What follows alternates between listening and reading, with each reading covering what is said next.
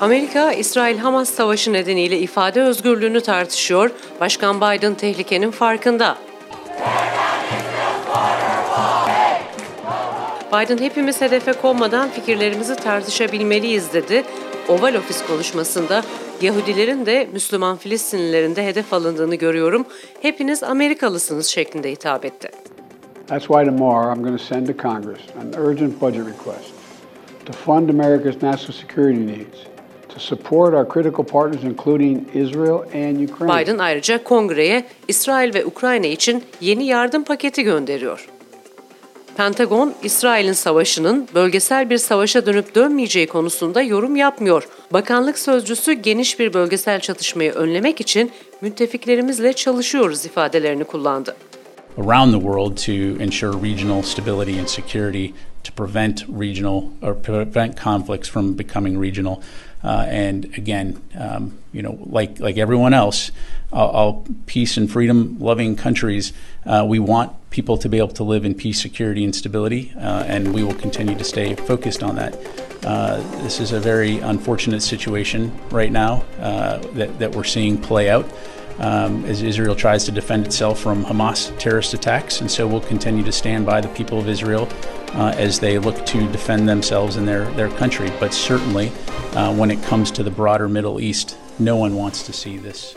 Amerikan Dışişleri Amerikalıları dünya çapında potansiyel terör saldırıları ve protestolar nedeniyle seyahatlerinde dikkatli olmaya çağırdı. Başkan Biden'ın bir sonraki İsrail Büyükelçi adayı Senato Komitesi'nde sorgulandı. Cumhuriyetçi Senatör İsrail Büyükelçi adayını İran'la masa altından işbirliği yapmakla suçladı. Secretary Liu, I have reservations on your appointment as America's ambassador to Israel. To me, this whole thing's about Iran.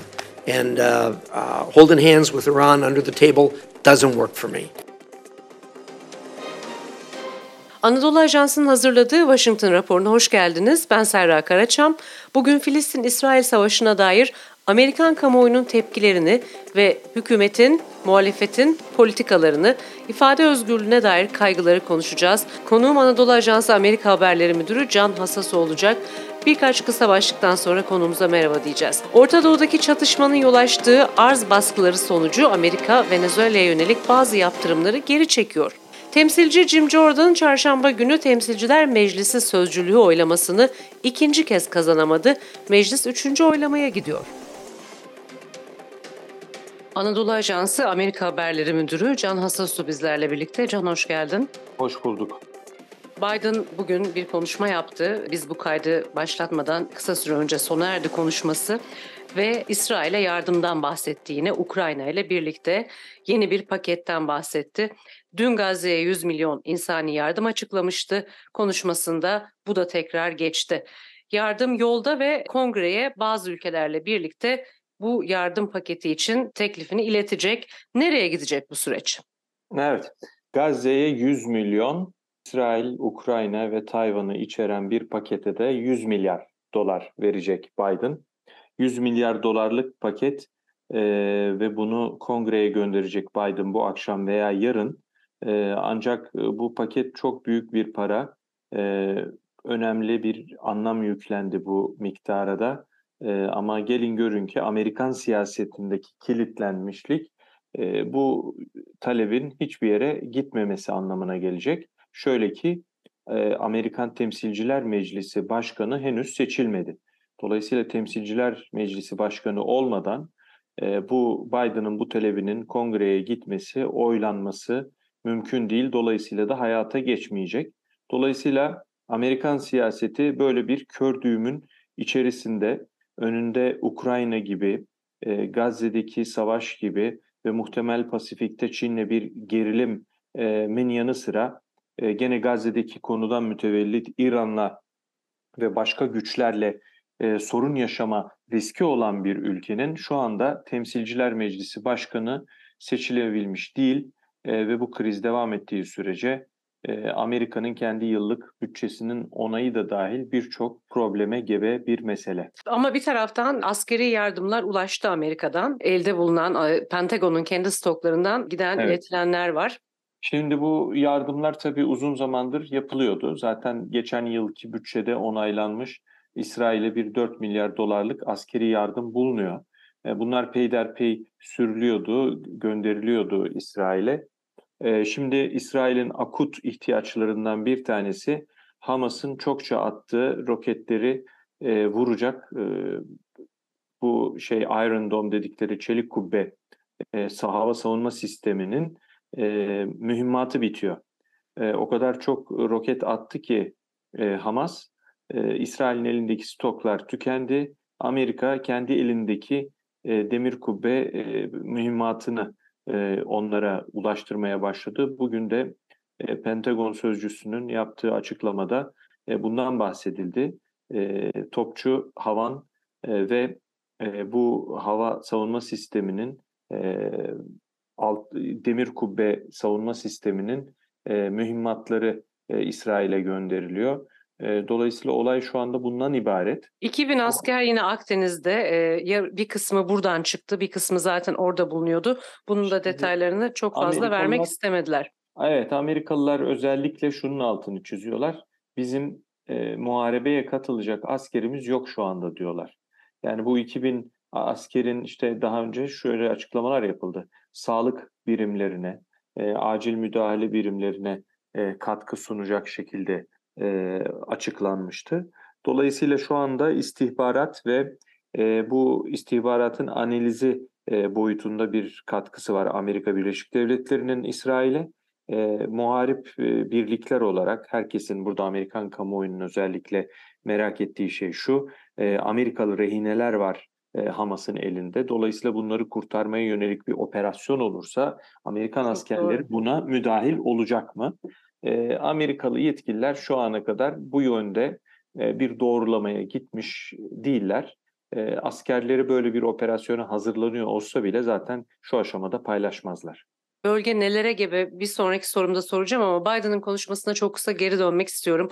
Evet. Ee, içerideki iklim açısından da bir, bir takım konular var çünkü burada. Onları önce konuşup sonra belki döneriz. Konuşmaya dair ne düşünüyorsun? Filistinli Amerikalıları da kapsayabildi mi konuşması başkanın İsrail'e yardımdan bahsederken? E, Chicago'da bu savaş dolayısıyla nefret nedeniyle öldürüldüğü iddia edilen yani polis güçleri böyle düşünüyor daha yargılama bitmedi ama Filistin kökenli Amerikalı çocuktan da bahsetti. Nasıl bir denge vardı konuşmasında bu açıdan? E, Biden aslında tam bir ulusa sesleniş gerçekleştirdi.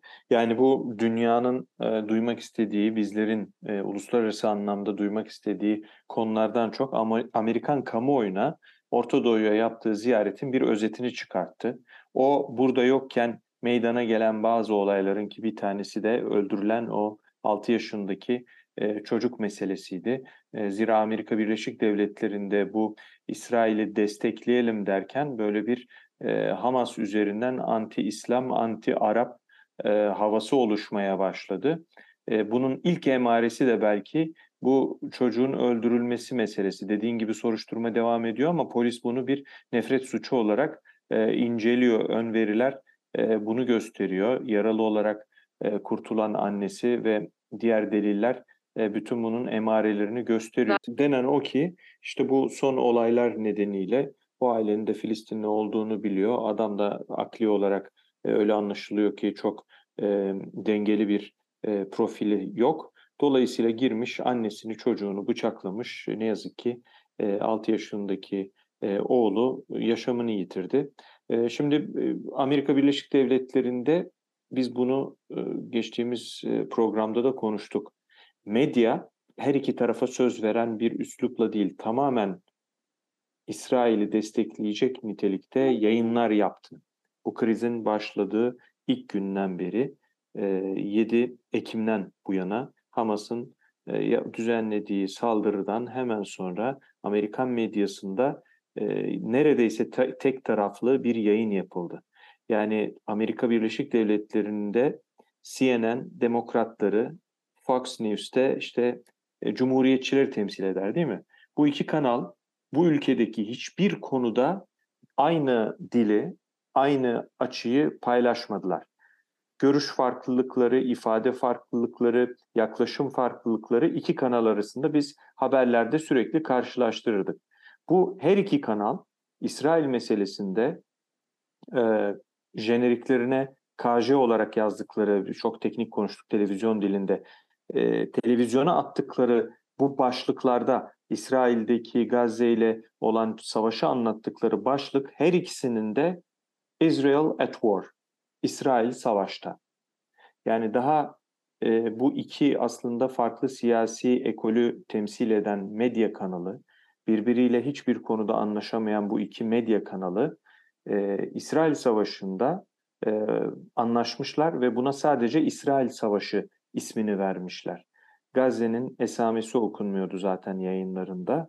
E, dolayısıyla da e, Amerika'da böyle bir tek kutuplu bir rüzgar esiyordu e, çok sert bir şekilde. Ne zaman kırıldı bu? Bu aslında Gazze'de e, askeri operasyon devam ederken bu hava bombardımanı İsrail güvenlik güçlerinin e, ölen sivillerin sayısı artmaya başladıkça e, Amerika Birleşik Devletleri'nde yavaş yavaş insanlar e, bir dakika burada e, yolunda gitmeyen bir şeyler var sorularının belirmesine neden oldu.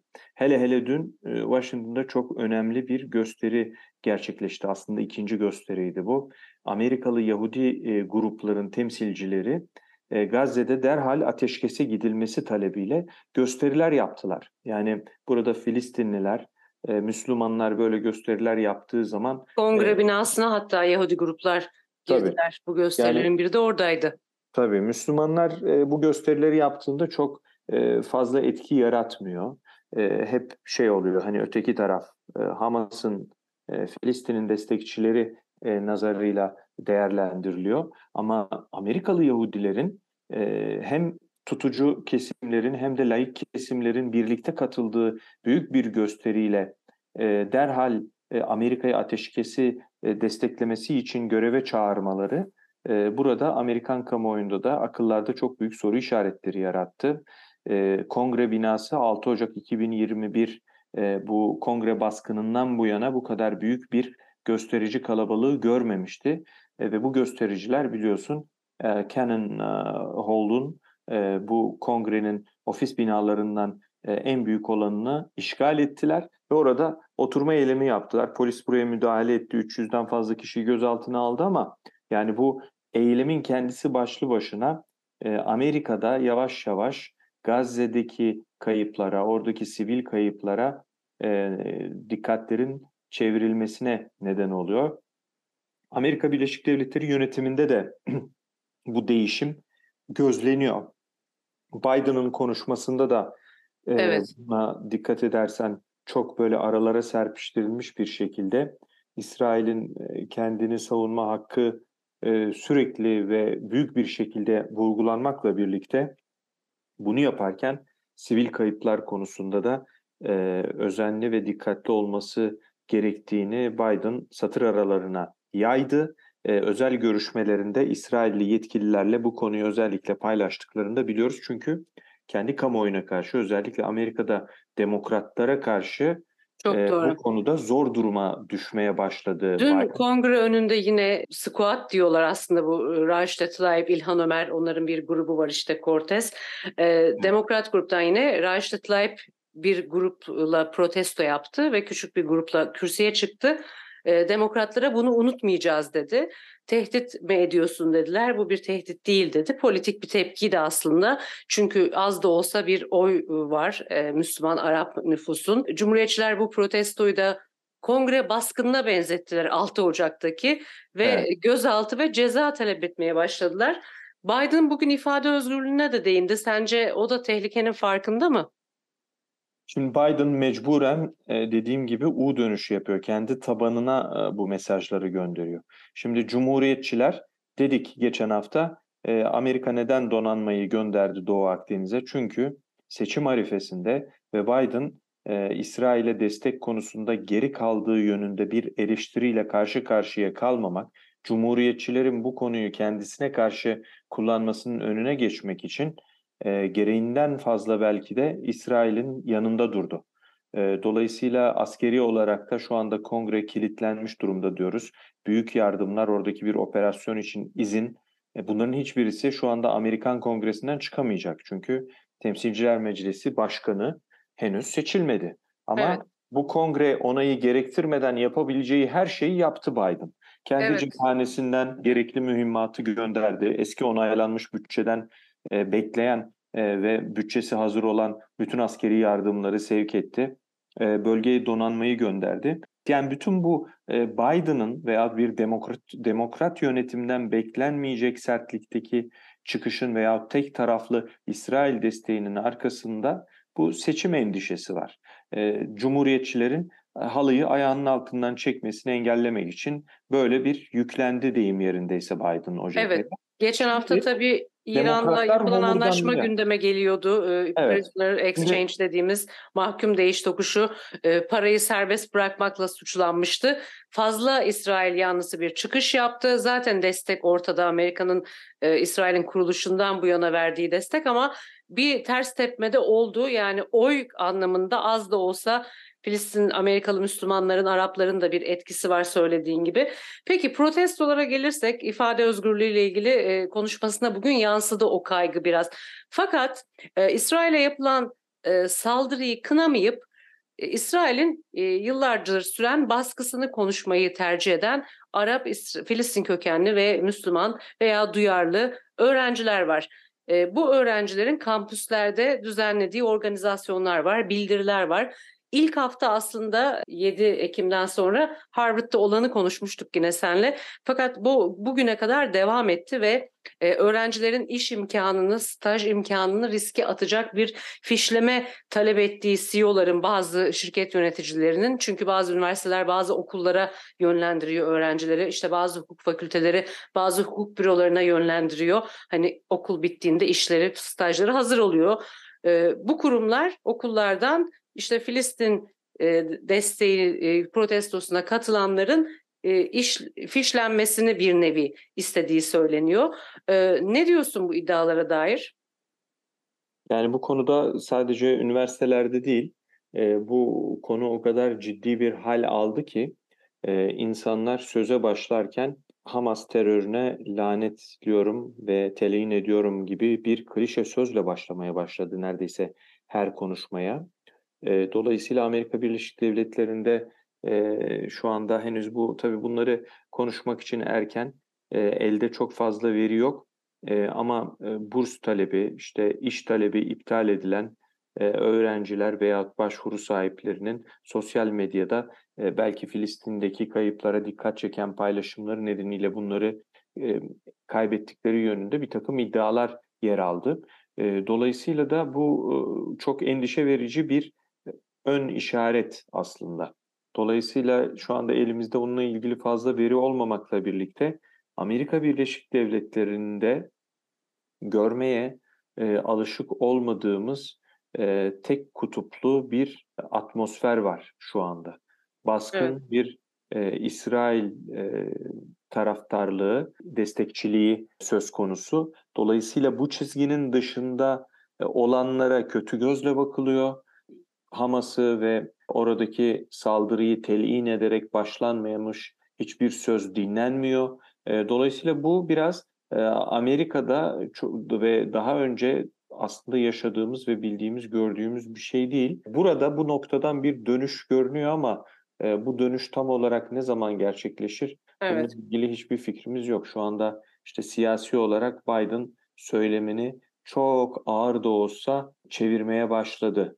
Amerika içerisinde bir ayrımcılık olmaması için yavaş yavaş mesajlarını vermeye başladı ama dümeni çevirdi kaptan ama çok geç gibi. Bugün de dediğin gibi en azından farkında olduğunu gördük ifade özgürlüğüyle ilgili insanların etiketlenmeden düşüncelerini savunabilmesi için en azından konuşmasında geçti. Dün İsrail Büyükelçiliği önüne yüründü. Ee, orada e, ben çatışma veya daha gerginlik bekliyordum aslında. Daha fazla güvenlik e, önlemleri. Sen nasıl gördün ortamı? Yani Amerika Birleşik Devletleri'nde iki tarafın böyle çatışması şeklinde bir gösteri zaten e, çok olmuyor. Bu kongre baskını zaten bir milattı. Çok farklı bir eylemdi o. E, ama işte bu aşırı sağla aşırı, aşırı sol gruplar bir araya geldiğinde böyle çatışma ortamları oluyor. Böyle büyükelçilik işte bilmem binaların önündeki gösterilerde bariyer çekilir, bağırırlar, çağırırlar, dağılırlar. Dolayısıyla e, bu da öyle oldu. Ama bunun farklı tarafı gerçekten o eyleme e, hani kendilerine Siyonizme karşı Hristiyanlar diyen, e, Amerikalı Yahudi grupların hem layık hem de e, muhafazakar kesimlerinin temsilcileri ve hem de e, İslam aleminin temsilcisi olan burada Amerika Birleşik Devletleri vatandaşlarının birlikte gösteri yapmış olmaları çok önemliydi. Bu aslında demokrat tabanı temsil ediyor bu insanlar. Dolayısıyla demokratlar e, cumhuriyetçilere malzeme vermeyelim derken kendi tabanlarını küstürdüklerinin farkına vardılar belki de. Dolayısıyla son zamanlarda biraz da görüyoruz işte hem üniversitelerde, liselerde bile Los Angeles'ta öğrenciler paylaşmışlar, cep telefonuyla çekmişler. Filistin'e destek e, gösterileri ve protestoları yapmışlar. Dolayısıyla da bu e, alttan alttan böyle bir aslında demokrat tabanı temsil eden insanlardan tepkiler geliyor. Sadece Müslümanlardan değil. Evet şimdi e, benim çevremde Türkiye'den işte arayıp soranlar içerisinde Biden'a güvenin sarsıldığını, senin de söylediğin gibi demokratlardan aslında hani burada da demokratlar hayal kırıklığına bir takım kesimleri uğradı. Filistin duyarlılığı konusunda daha hassas olmalarını beklediklerini Türkiye'deki beni arayan insanlardan da duyuyorum. Ben bir hayal kırıklığı var. Fakat buradaki manzarayı biraz verecek olursak tabii anlatıyoruz e, değişik başlıklar altında ama dün Biden yönetiminin bir sonraki İsrail elçi adayı, büyük elçi adayı Senato Dış İlişkiler Komitesi önündeydi ve e, Amerika'yı temsil edecek bir elçiden çok bu her zaman böyle oluyor.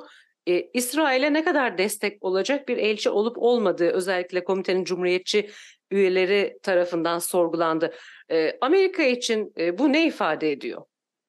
Yani Amerika Birleşik Devletleri'nde zaten e, ola geldiği şekliyle e, İsrail'e giden büyükelçinin e, İsrail bir kere Amerika Birleşik Devletleri'nin Orta Doğu'daki en önemli müttefiki.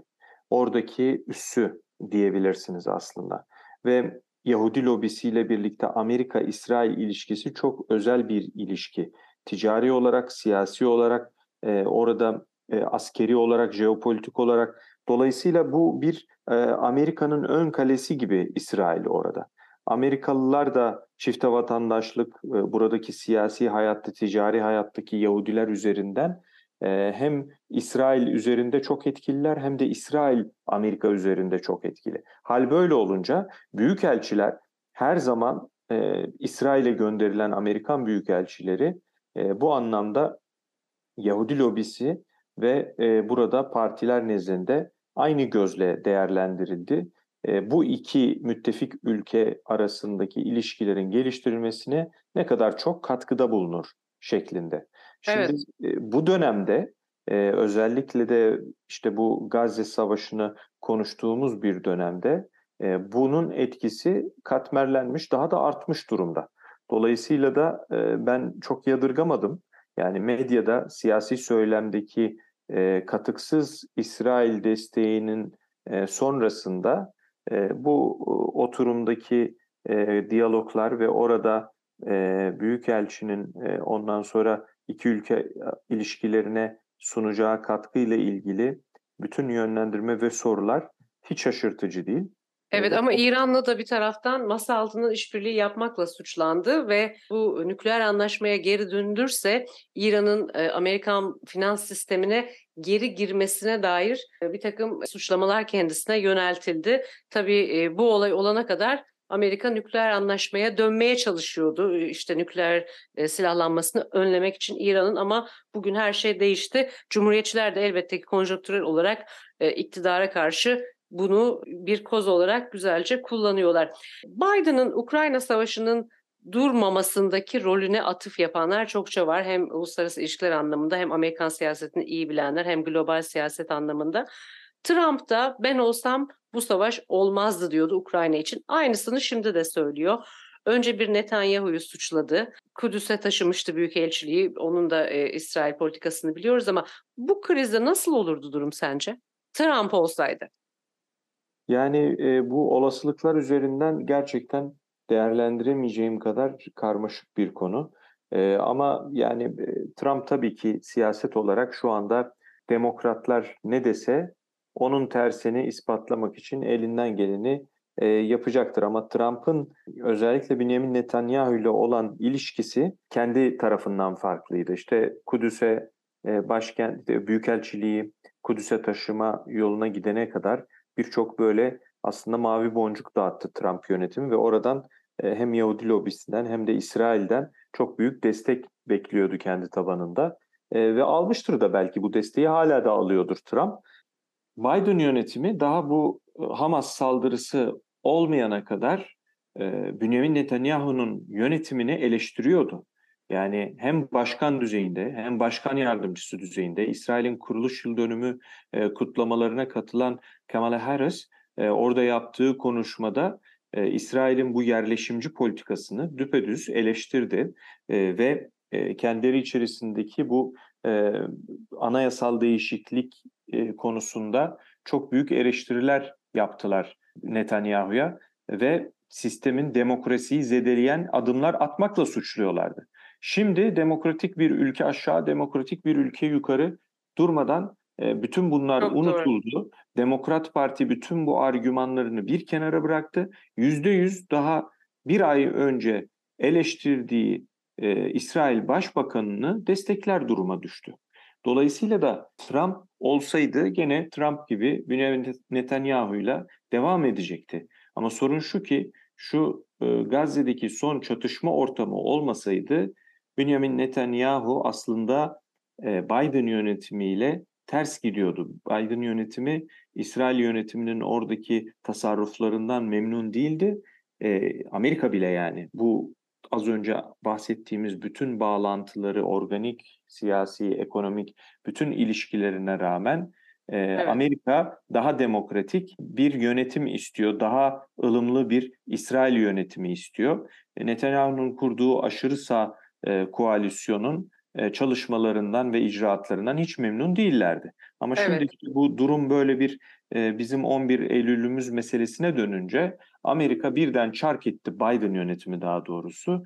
Neredeyse Trump'ın yapacağı gibi zaten bir destek veriyor şu anda. Can bir de e, Netanyahu aslında Biden seçilince biraz e, bu seçim tartışmaları 6 Ocak'tan sonra seçime itirazlar sürerken hemen Biden'ı tebrik etti. Trump'ın evet. şu anki bu dönüşünde onu unutmamış olduğu da gözüküyor. Aslında Trump bu son konuşmasında Kasım Süleymani ile ilgili son anda Netanyahu'dan hayal kırıklığına uğradıklarını, kendi başlarına kaldıklarını, buna benzer şeyleri de ifade etmişti ve esasında yine iç politika var burada. Bakalım önümüzdeki günlerde e, kongre karar alabilecek mi bu yardım için? Bu krizde nereye Kongre hele hele bir temsilciler meclisi başkanını seçsin de ondan sonra konuşuruz bunu. E, o açıdan var. O açıdan söylüyorum işte. Evet Amerika'da da e, bu kriz ne kadar e, kısa sürede bitecek, ne kadar büyük olacak, bölgedeki diğer ülkelere sıçrayacak mı bunun net bir tablosu olmadığı görünüyor. Bir nevi ateşle oynamak gibi bir şey esasında bu. Bunu sorarak kapatayım aslında. Bölgesel olarak İran'a sıçrayabilecek, daha büyüyecek bir savaş bekliyor muyuz? Şimdi zaten bugün Pentagon açıkladı. Amerika'nın Suriye'deki ve Irak'taki üslerine yönelik saldırılar olmuş dronlarla. Bunların kimileri hedefine ulaşmış, bazı hasarlar var. Öte yandan Hutiler ta Yemen'den İsrail yönüne bir füze atmışlar. Nasıl bir füze atmışlar, o kadar mesafeyi nasıl kat edip İsrail'e ulaşacak e, onu bilmiyoruz. Onunla ilgili bir bilgi de vermediler ama Amerikalılar bunları hemen tespit edip vurmuşlar. Yani daha önce hatırlarsan e, Hutiler e, Suudi Arabistan'daki ve Birleşik Arap Emirliği'ndeki e, petrol e, noktalarını, üretim merkezlerini vurduğunda Amerikalılar hiç vurmamıştı o füzeleri. Evet. Şimdi öyle anlaşılıyor ki gene bu e, İsrail'in İsrail'deki bu Gazze ile olan e, savaş durumunun e, bölgedeki gerilimi yükselttiği ve Amerikan kuvvetlerinin tayakkuzunu evet, deniz kuvvetleri düzeye, düşürdü füzeyi. Evet, deniz kuvvetleri ve bölgedeki Amerikan kuvvetlerinde e, üst düzeyde bir teyakkuz hali var.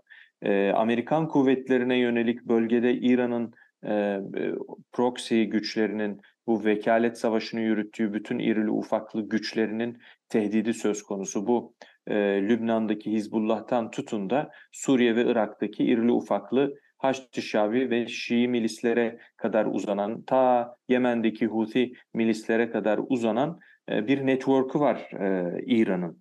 Dolayısıyla evet, bütün doğru. bu gerilim hala orada. Bir de İsrail'e hedef aldı diyor ama potansiyel olarak İsrail'e hedef alan. Ben onu- Aslında belki de direkt Amerika'yı da hedef almış olabilir. Net bir cevap da yok. Belki onların donanmasını aldı, belki gene Suudi Arabistan'a atıyordu sırf ortalığı karıştırmak. Evet. Bilmiyoruz yani bununla ilgili bilgi eksikliğimiz çok ama bildiğimiz şey şu, saldırı sayısı arttı. Bu tesadüfi değil, bu döneme mahsus bir e, saldırı artışı söz konusu bölgede. Bu da bölgedeki gerilimin yükseldiğinin fiziki bir kanıtı. Dolayısıyla da bu Gazze operasyonunda da e, Gazze'nin kuzeyini İsrail'in işgal edeceği gibi e, planlardan, projelerden bahsediliyor. Bunlar bölgedeki ateşi söndürmez, daha da körükler.